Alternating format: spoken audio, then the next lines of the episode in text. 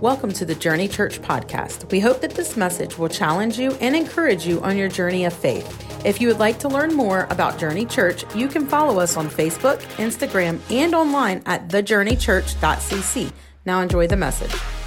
Anyways, we are starting a new message series this week. As you can see, Pastor Chris came up with this cool logo, which is very confusing. Does it like confuse you when you read this? Don't stop. What? It's supposed to be red and it's green, which means go. It's like it's so confusing. He was very proud of that, so I wanted to shout him out. So we're starting a series called Don't Stop. And I know for me, and I know it's true for you guys, there are things in life that we do that we absolutely want to stop doing. Pastor Chris is painting. He doesn't want to paint no more, y'all. I'm okay with painting. I kind of enjoy it. It's like relaxing and so satisfying as you're edging, and you get that line so perfectly straight. I'm like, yes, I did it. Oh, see, it's relaxing for me. Okay, y'all can y'all don't look at me like I'm crazy. I get it's relaxing for me, okay? It's quiet, and I'm just able to just do that. But there is something I have wanted to stop. And I'm going to I'm not sure if I've even shared this story with you guys because I've shared it with a few people, but I'm going to share it with you. I'm going to be vulnerable and show you how clumsy one of your pastors is. So, we've been riding bikes.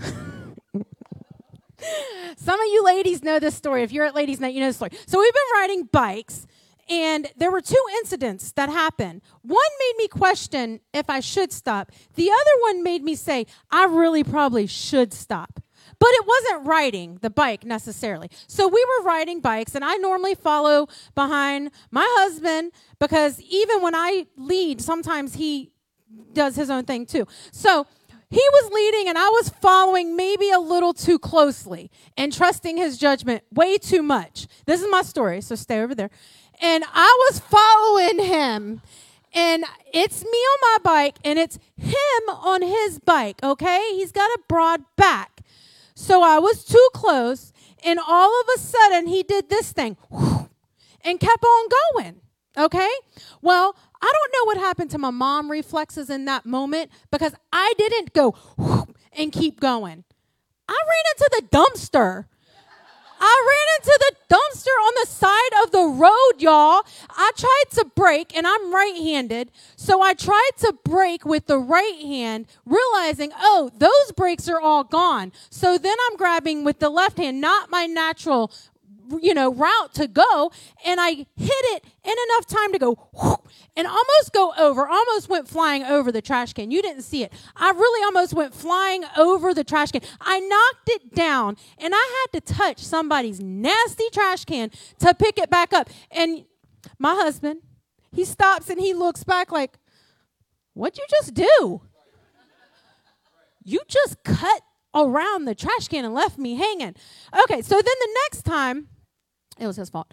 The next time, the next time, that was when I questioned, you know, I questioned, do I really need to be doing this? Actually, I was like, I really need to pay attention a little bit more.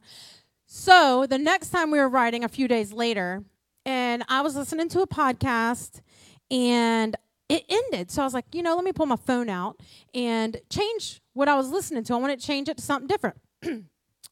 And I knew the route we were going, and I even knew where he was going. This time I was further back. I was not near him. I was further back because I was like, I'm going to make my own judgment calls here. That's funny. It's going to be funny in a second. And so I thought I was going to turn, and I think my bike was starting to turn as I was holding my phone on this hand. And my body went woof. I went flying off the bike, y'all. Into, a, I hit the curb with the bike, the tire. I went flying. And thank you, Jesus. It was a big patch of grass at the Mariners Museum, which was very packed with a lot of cars. And I'm not sure who saw it. I went flying off my bike. I don't even remember now. It's like my life flashed before my head or before my eyes.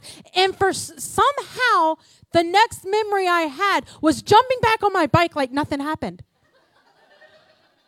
I was like, what just happened? How did I go from laying over here and looking, like, I remember looking up and seeing Chris like, what did you just do? He's like, what happened? Again, that time was a lapse of my judgment. So all that to say is I really have to stop and pay attention. Because I was not paying attention. So that one was my fault. The second one, the first one, I believe, was still his fault. Um, I'm going to give that give that one to me. So sometimes there's things in life that we have got to stop doing. But there are four areas in our lives, guys, that we do not want to stop on. And that one is loving, two is hoping, three is believing, and four is dreaming. Those are the four things that we're going to be unpacking throughout this series. And if you just heard the one of the worship songs, Alive and Breathing, that was just up there, that's kind of what birthed this message. You see, earlier this week, I knew what this week entailed, what it had to bring was a lot. We're packing, we're moving, we're painting, we're three kids, we're still working. And so Monday, I'm like, God, I'm preaching. Please just drop this this message in my heart and just like, just let it roll out. Just give it to me. Come on. And nothing was coming. Nothing was happening. And then Tuesday, I was in the car and I was listening to a worship song, really kind of like just pleading with God, like, it's getting close, Lord. Wednesday's coming, and I know what after Wednesday, it's going to be crazy. And so a a song came on, and it was the Alive and Breathing song. And I was like dancing to it and jamming out in the car. And then the Lord rose up in my spirit, like, take note. So in the car, guys, I pulled out my phone. I did not text and drive. I learned my lesson. I went flying off the bike on the phone before. So I pulled out my phone and I hit the voice memo thing. I don't know if you ever do this. If you have those random thoughts that hit you and you're like, oh, I'm going to forget that later, just text it to yourself. I do it all the time. I responded to, I texted to myself this song and what the Lord had laid on my heart about don't stop loving, hoping, believing, and dreaming.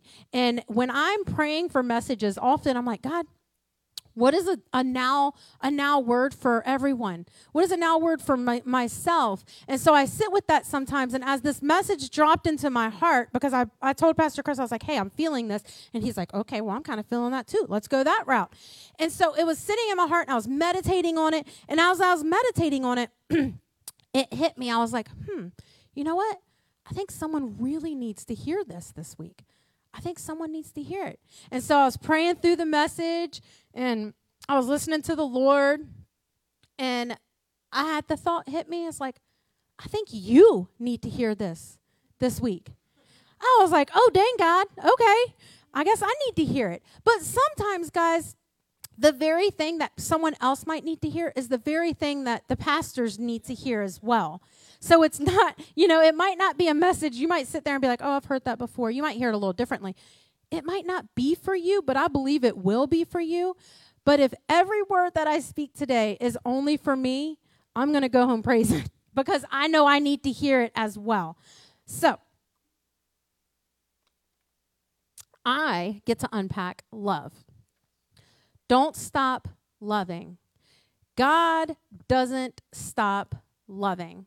And that's what I want you guys to know and go away with today, is God doesn't stop loving you. We just listened or uh, sang the song about reckless love, how he'll go all over, he'll go to the depths to show you his love. And we have to be reminded of that, because sometimes we have that initial encounter with love, and over time we begin to, to lose the realization of what that love looks like. And so I get to unpack that this week, and um, then Pastor Chris gets to go next week. But for this for this week, I'm going to be hitting on love, and I believe with one hundred percent that we could spend fifty-two weeks of the year preaching on God's love, and someone will still walk out of the church service, will still log off of their computer, will still turn off their podcast, and feel unloved. We could preach the same thing over and over, and you will go home not feeling accepted. Someone will. Not everyone, but someone will. How do I know that? Because sometimes after I preach, come Monday morning, I look in the mirror at me, and I say, am I really loved by God like I think I am? Does he love the messed up me? Does he love the me that yells at my kids when I lose my temper because I've said fifty times to do something? Does he love that part of me? Does he love the part of me that gets frustrated when my husband tries to tell me after thirty-eight years of how to, of doing something, how I should do it the right way? Does he love that part of me when I'm frustrated because he has his right way and I have my right way? And if you know Chris, he believes his way is the right way all the time. So you could imagine my frustration level may be high sometimes.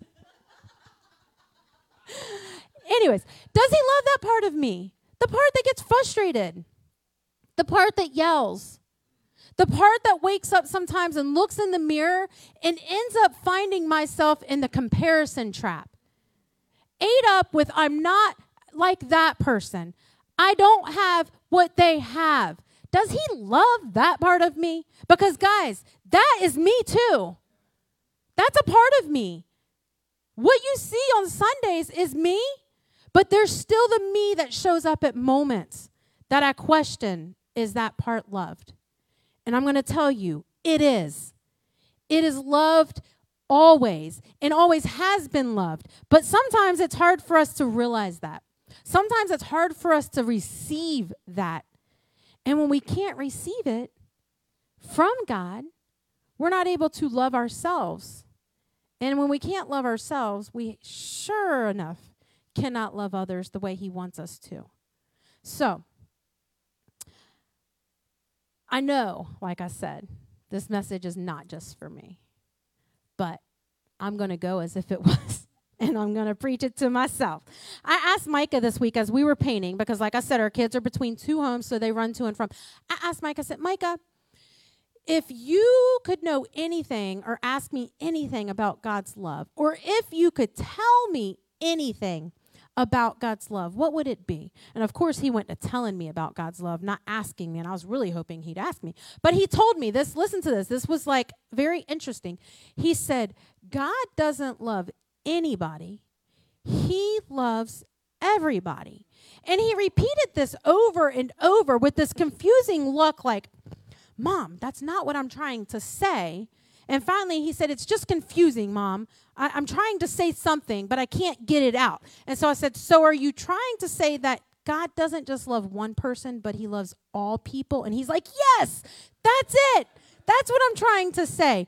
And so, guys, just sitting with our kids sometimes gives us this little glimpse of the purity of God's love that sometimes we miss out on because we put ourselves and all of the stuff that we've dealt with in the vision, or it's in our vision of how God loves, when really that's not. It's the purity of his love that we can see through our kids sometimes.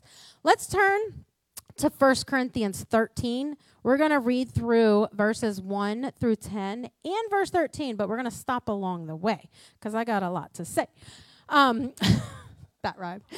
All right, so verse one, it says, if I could speak all languages of earth and of angels, but didn't love others, I would only be a noisy gong or a clanging cymbal. Those are annoying, guys. Just saying. I have a drummer that lives at my house.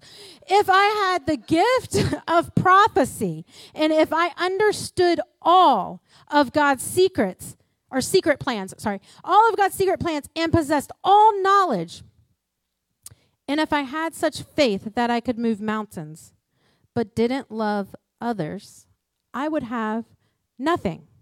I want to pause right there because it absolutely breaks my heart because I have so many friends that are filled with wisdom and that are filled with knowledge and definitely are able to speak in prophecy. But the moment someone does not agree with them one hundred percent, they can't fully love that person. They write them off and remove them from their friends list. They write them off. They have all of this wisdom and knowledge. And if you have it all but cannot love, what do we have? What is it worth if you cannot love the people that are in your life? It says nothing. It's worth nothing. So I challenge you guys, don't stop. Don't stop loving people, even when you think you know more than them. And guys, you're going to come up to people in your life that you know more than. It's okay. And I'm saying that in the idea of revelation about God's love. When you have a, a different understanding about God's love, don't judge the person next to you if they don't. Don't stop loving them, writing them off. Verse three, it says, if I gave everything I had to the poor and even sacrificed my body, I could boast about it. But if I didn't love others, I would have gained nothing. Verse four says, love is patient and kind. Love is not jealous or boastful or proud or rude. It does not demand its own way. It is not irritable, and it keeps no record of being wronged. It does not rejoice about injustice, but rejoices when the truth wins out. Love never gives up. It never loses faith. It is always hopeful, and it endures through every circumstance. Guys, you will never stop hearing this verse read here at Journey Church. You will hear it over and over and over again because we are his walking embodiment of love to every other human around us. And until we get this, and I don't think we will get this until we are standing face to face with God. So you will never stop hearing it because we get to be that love for the world around us. Verse eight, it says, prophecy and speaking in unknown languages and special, special knowledge will become useless, but love will last forever. Now our knowledge is, par- is partial and incomplete, and even the gift of prophecy reveals only part, only part of the whole picture, guys. But when the time of perfection comes, these partial things will become useless. How many times in twenty twenty did you see or read or hear a prophecy weaponized? How many times did we see that? Did we see the body of Christ using something that God gave them, more than likely for themselves, as a weapon towards the body of Christ? That is not what God intended. When you understand what prophecy is meant for, for edifying the body, for building up, all of these things, it's not as a weapon, but we saw that all through twenty twenty, that people were using it as a weapon. But let me encourage you, no one knows the full heart of God like Jesus. So when we seek Jesus, the mission of our church, point people or to connect people to Jesus to experience life. If you're not pointing people to Jesus, what are you doing? So I want you to know that, that you can have all of that understanding. It's only part of how good he is.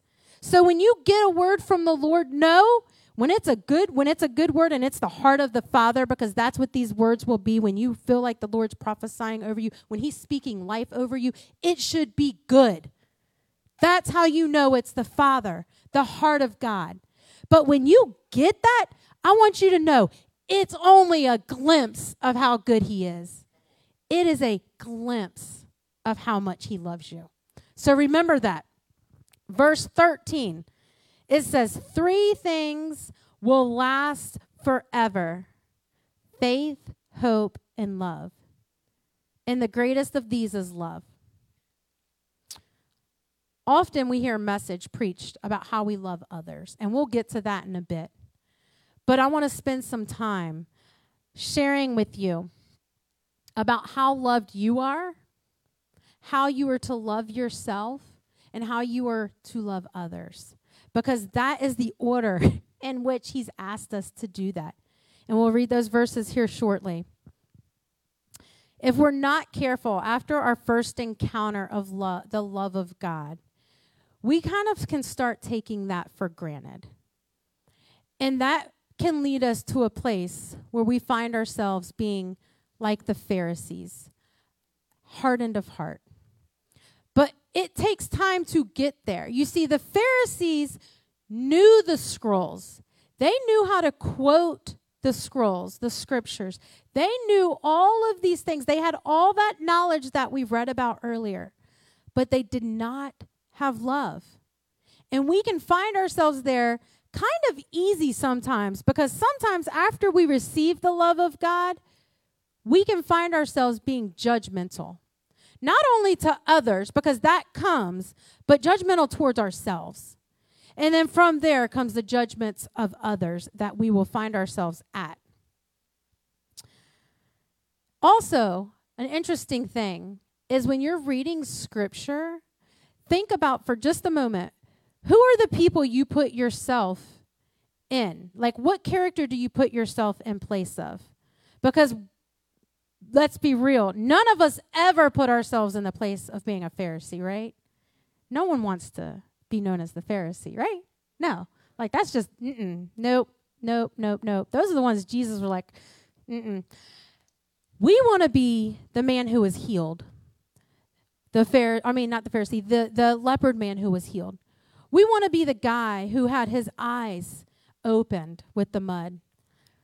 Not that we want to be, sorry. We put our pl- ourselves in place of those people. We put ourselves in the story of the woman at the well, the woman who reached out for the, the cloth of Jesus to receive healing. We put ourselves in the place of, of David, though he ended up sleeping with another man's wife. We still put ourselves in his spot. That's all a little confusing. Um, we put ourselves in the spot of Peter getting out of the boat to walk on water. But what if we take time, and this is not to condemn you, this is not to make you feel any kind of guilt or anything. This is to say we can't receive the love of God fully, but that he's already offered us, if we put ourselves in the spot, in the seat of judging everyone else. But what if we sit for a moment and we look in the mirror and we say, God, why do I not feel this love? What am I doing to cause this love to feel distant? Because God's love's not distant. Don't hear that. It's there. It's always been there. Christ lives in us, and if he lives in us, love is in us. But you and I can build a wall, and we can harden our hearts to not receive that love fully. We can experience and walk around like the Pharisees and not realize that it's an us thing. And we have to be careful with that, because the first step is we've got to receive this love. We've got to receive it from God. I know I preached a few weeks ago about just sitting and resting um, with the Lord when I'm trying to do, do, do, do. And he's like, just sit and receive. Just sit in the mirror and start building yourself up. Start speaking the things that God says about you over you. Because sometimes you need that. Sometimes I need that. Because everything else that's coming at us sometimes ain't good. And sometimes will cause us to start becoming judgment, judging ourselves harshly and judging others harshly. And we don't want to stay there. We don't want to go to that spot. Let's see here. I believe when we find ourselves in the spot like the Pharisees were in, God doesn't stop loving us. He doesn't. He doesn't stop loving you, and he doesn't stop loving me. You want to know how I know that? It's because it shows us all throughout Scripture that God never stopped loving any of his people, any of his children. The Israelites didn't listen. He still loved them.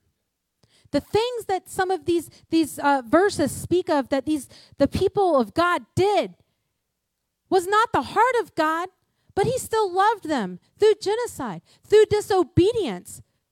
He still loved them.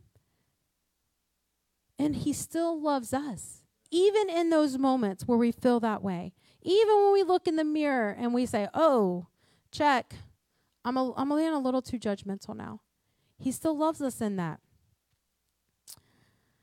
First John three one says, see what great love the Father has lavished on us, that we should be called children of God. And that is what we are. The reason the world does not know us is that it did not know him. You see, the Pharisees didn't know God. They knew of him. They had a glimpse of him. But Jesus shows up on the scene and he knows God. And they couldn't grasp that love. They couldn't grasp that acceptance, that healing, all of those things that Jesus was revealing to the people.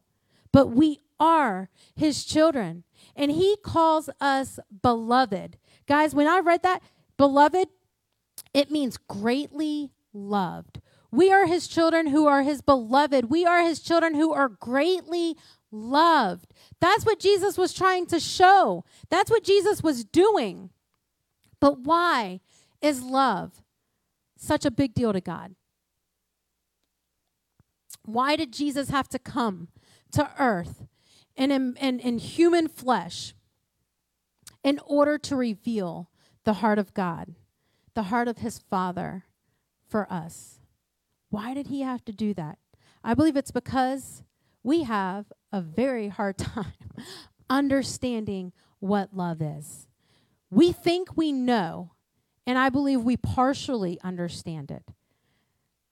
But love, I believe, will one day be fully encompassed when we walk and stand face to face with God. We will fully be able to understand it. But until then, we will continue on the journey with each other as the body of Christ, as the church, to, to be able to better understand it, to better receive it for ourselves from God, to better display it to others. We will continue on that journey until we see God face to face. So this week, we are going to hit three points real quickly. It's not that long. I know you're like, really? You're just getting started with that? They're not that long. That's why they're further in.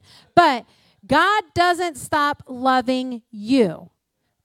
Or to make it fit to the title, God don't stop loving you. Okay? He don't stop loving you forever and ever. Ephesians one, three through six. It says, "Praise be to the God and Father of our Lord Jesus Christ, who has blessed us in heavenly realms with every spiritual blessing in Christ. For he chose us in him before the creation of the world." Hear that. He chose us in him before the creation of the world to be holy and blameless in his sight. In love, he predestined us for adoption to sonship through Jesus Christ, in accordance with his pleasure and will, to the praise of his glorious grace, which he has freely given us in the one he loves. When we begin to realize that before the creation of the world, God loved us, we will stop seeing ourselves as less than. God didn't create the universe and not have you in mind. How would we be less than? We aren't. But until we start grasping that that idea, that realization that We were cre- we, that we were a part of this creation story from the very beginning. His love was there from the very beginning for you, for me. Then we will be able to start not seeing ourselves the way that we sometimes see ourselves. We will stop searching high and low for identity. We will stop searching from relationship to relationship for love. We will stop going from friend to friend trying to find this love, or whatever it is, a click to a click or a drink to a drink, whatever. There's things that we go to when we are searching for love, when we feel less than. We result to something. We go to something. But when we realize that the love from the very beginning was for us, I want to share with you a um, uh, thing that was said when I was a teenager. Now in my adult life, I realize that that's not okay. But when I was a teenager, this is something that was said in youth group numerous times. It said, it was, "You are a sinner, and Jesus had to die in your place so God could love you." Wait, what? Huh? Just ponder that. He had to die in my place so that God could love me. No, God has always loved you. If you go back and you look through these scriptures, you will see he has always loved you. That is not accurate. He proves it all the way throughout Scripture. Like I said a few minutes ago, he proved it throughout all the Scriptures. He didn't give up on these people when they made mistakes. He called some of them, I can't even remember who it was, but a man after his own heart. Go read what that man after God's own heart did in some instances. Guys, we can't allow ourselves to see ourselves as less than. because that's not who we are. That's not who he's created us to be. We can pick and choose who we are done with in this life. We can pick and choose our relationships, but that's not God. We can do that in our flesh and all the humanness that we walk in, but that's not who God is. Hebrews twelve two says, "Fix our eyes on Jesus, the pioneer and perfecter of our faith. For the joy set before him, he endured the cross, scorning its shame, and sat down at the right hand of the throne of God." Jesus went to the cross to reveal their love for us. Jesus loved us to his death. He loved us to his very death. There's this quote by C. Baxter Kruger that is amazing. It says, "The gospel is not the news that you can receive Jesus into your life. The gospel is the news that Jesus has received us into his life." Jesus received you on that cross into his life. Not the other way around, guys. When I was a little girl, I would pray, even in difficult seasons and hard times. I would pray to a God that I didn't really know. I didn't know if he was real. I had heard about God, but I didn't know, like I'm like Jesus knows God. I had an idea. And I would I would pray, and I would ask for his help. I would ask for his protection in different times of my life. But it wasn't until I was around, I think I was around thirteen or fourteen. I can't remember my age. I can't even remember my kid's age sometimes. I was thirty-seven a couple weeks ago, and all of a sudden I realized I was thirty-eight this past January. So I may have been thirteen or fourteen when I had our family's life flipped upside down. Literally flipped upside down. I'm going to share with you a glimpse of a little bit of my story and my first encounter with the love of God.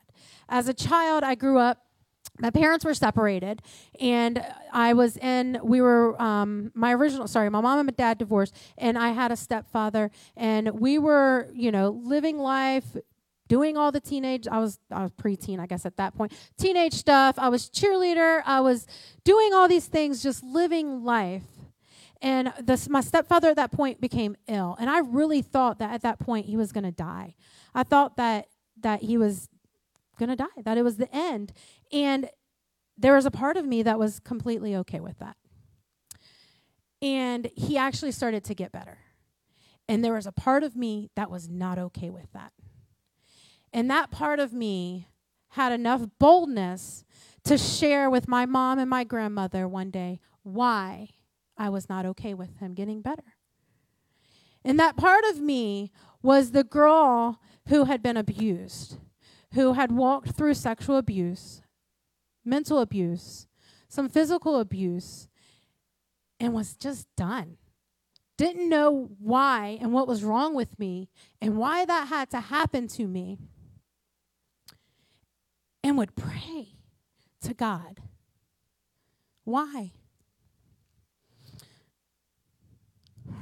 That part of me got bold enough to say, this isn't okay. This is not okay. And so I did, and everything changed. You know, where you think that things will get better when the truth comes to light, sometimes it just gets harder. And it got harder because we lost everything. It wasn't him that left. It was us that left. It was us who grabbed a basket of our stuff and left the house for our own protection. It was us that had to look over our shoulders for months and years because he never was put in jail for what he did. At that point, the Me Too movement had not even started. At that point, there were a lot of little girls who were not being listened to. So if you get tired of seeing the Me Too hashtag, I want to say I'm sorry for you. But I am very proud that there's enough women and young girls who are willing to stand up and have the boldness, because it is a boldness, willing to say this is what happened. So our whole life got flipped upside down. And around fifteen, I believe I was fifteen, I met Pastor Chris, and we had gotten to a spot where we had some stability. We had our own place. We had been able to get, we were blessed with some stuff to be able to have in our house. It wasn't a lot. Sometimes I look at my kids when they're like, we don't have nothing. I'm like, you have no idea. We shared a mattress on the floor for so long. You have, I used it as a gymnastics mat in my apartment. I probably broke every spring. We lived out of baskets. I'm like, you have no idea, but they don't. And I'm so thankful they don't. But at thirteen or fourteen, I met Pastor Chris. He wasn't Pastor Chris then. Um, and, and he had just started going back to church. He had given his life to Christ a while back, and he had just started going back to church. And I think he was kind of nervous to ask me, like, hey, do you want to go to church with me? But he did, and I went to church with him. And that night, we had this altar call, and I was up front because the same God I had prayed to for so many times as a child was the same God in my heart telling me, I love you. Go forward and get prayed for. And so I walk up there, guys, and nobody knows my story, okay? Even to this day, there's times I have a hard time sharing my story. I have it, it was years. I would I would share it every once in a while when, when my husband's like, hey, I have this message. I really want you to share your testimony. And I shared it at a missions trip before, but I allowed shame to sit in, and that kept me quiet.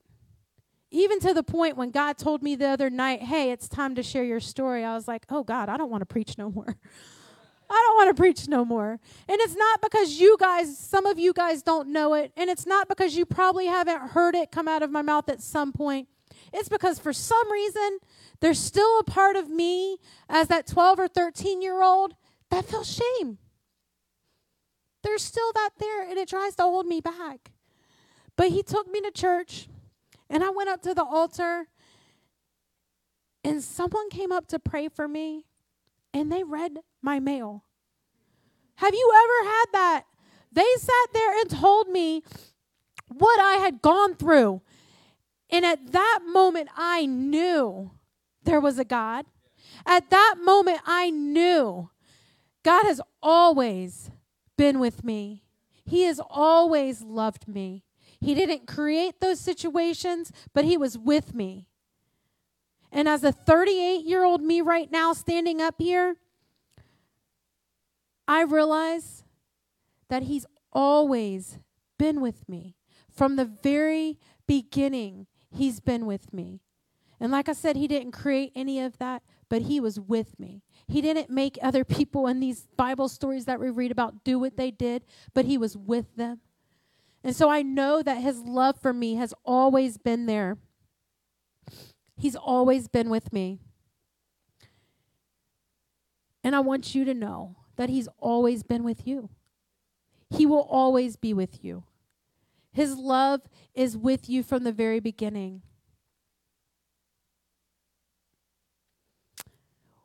We can't stop loving ourselves. We can't stop loving ourselves. Ephesians five twenty-nine. It says, after all, no one ever hated their own body, but they fed, they feed and care for their body, just as Christ does the church. You see, my journey of self-love has been a winding journey. And if you've been through a lot in life, I can only imagine that your self-love journey is probably a winding road that you sometimes come face to face with the end of it, like, all right, Lord, where do I go from here? Where do I go from here? And when I say self-love, some people hate that. They hate that word because all you equate it with is spa days or shopping. And I'm not saying that's not there, because there were times in my life where mentally that is all that I could do for self-love was walk through a store and window shop. So it might be there for you. But now my self-love looks a little different. It looks like forking out money and paying for counseling sessions. It means walking with friends and having talks. It looks like honoring date night with my husband. It looks like honoring friend time and going and having coffee with other people. It looks like scheduling dinners with our family and going out and sitting with our kids and having conversations. But I have to be the one realizing, like, I need to allow myself to take time. It looks like reading books, listening to podcasts. It can look many different ways, but we can't fully love others until we love ourselves, until we fill ourselves up with what God has given us.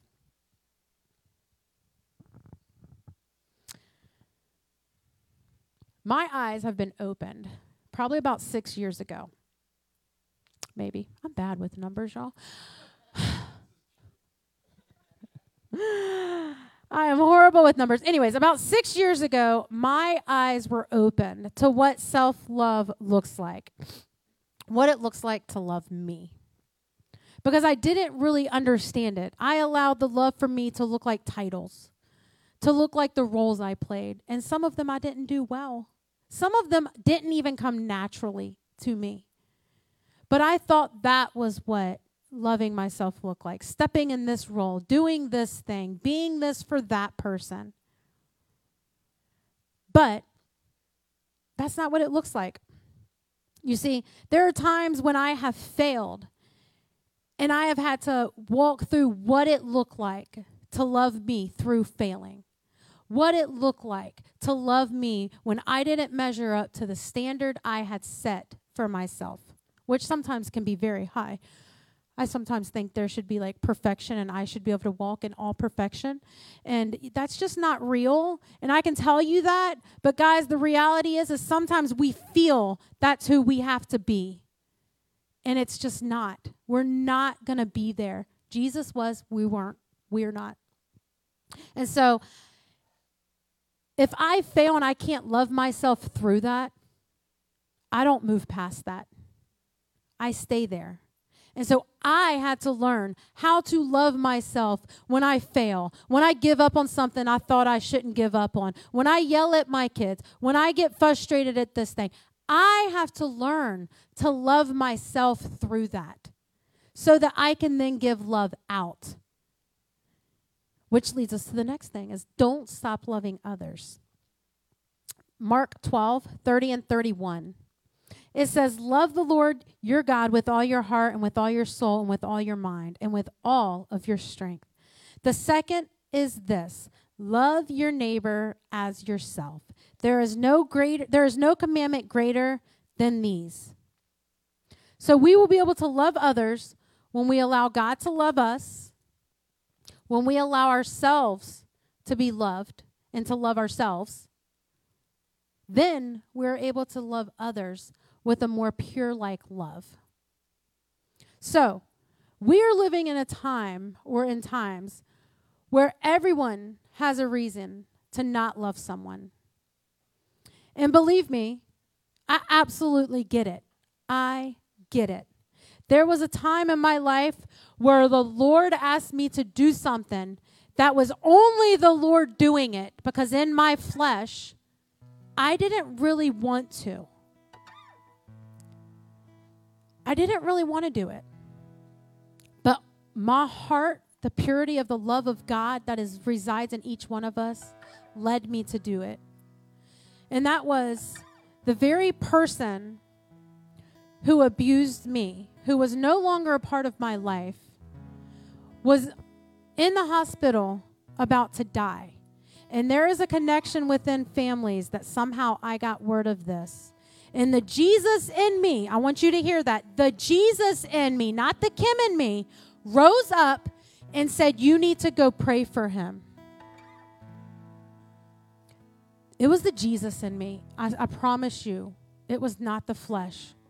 Because I don't, I, I, I sometimes still even do not like sharing the story because I don't want people to be like, you're so whatever. No, I'm not. It was Jesus. And I talked with my mom and my brother, and I said, this is what I feel led. And both of them said, we'll go with you. We're in agreement. Let's go. And so together, we walked into a hospital room of a person who caused such pain, a lot of pain. And I asked him if he had, if he knew Jesus. And at that point, he said he did. I don't even remember much about the conversation. I don't remember if he even acknowledged anything about the past. But I knew what, what I was supposed to do in that moment was pray for him. And this is a big thing, guys. This isn't something that most people will ever get a chance to do. And sometimes this is not a thing that any everyone should do. So don't hear what I'm not saying. Not everyone should do something like this. But I prayed over him. And then we left. And the burden and the release that I felt in that moment from what I guess I was carrying for so long was so, it was just lifted. It was lifted off of my shoulders. That was the Jesus in me that said, go and love. I believe that we should fall in love with God over and over again in our lives. Just like in marriage, if you're married and you're in a relationship, there's going to be times where you feel that there's this distance, where you might feel that there's this disconnect between you guys. And then something ignites inside of you, and you feel like you felt completely in love with your spouse again. And that is such a precious thing, first off. But that is exactly what my relationship with the Lord looks like. I think I've been, it feels like I've like reignited that love with the Lord probably about six to ten different times in my walk with the Lord. Because each time the Christ inside of me rises up and says, this is what we're going to do, I realize how good he is. I realize how loved I am in those moments. There's a prayer I would love for us all to pray together this week. As you're, as you're in your prayer time, I would say, pray this prayer. It says, Jesus, disciple me into your everlasting love. Jesus, disciple me into your everlasting love. What does that look like for you personally? It's going to look different. It's going. It might start with you just receiving the love of God. It might be that you've received that love, but you don't know how to how to love yourself. And it might be that you have all of those things lined up, but man, these other people in your life, you just don't know how to stretch out and love them well.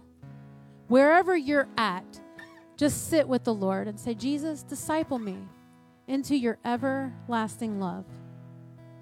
Because he will. He's willing and he's able. Let's pray.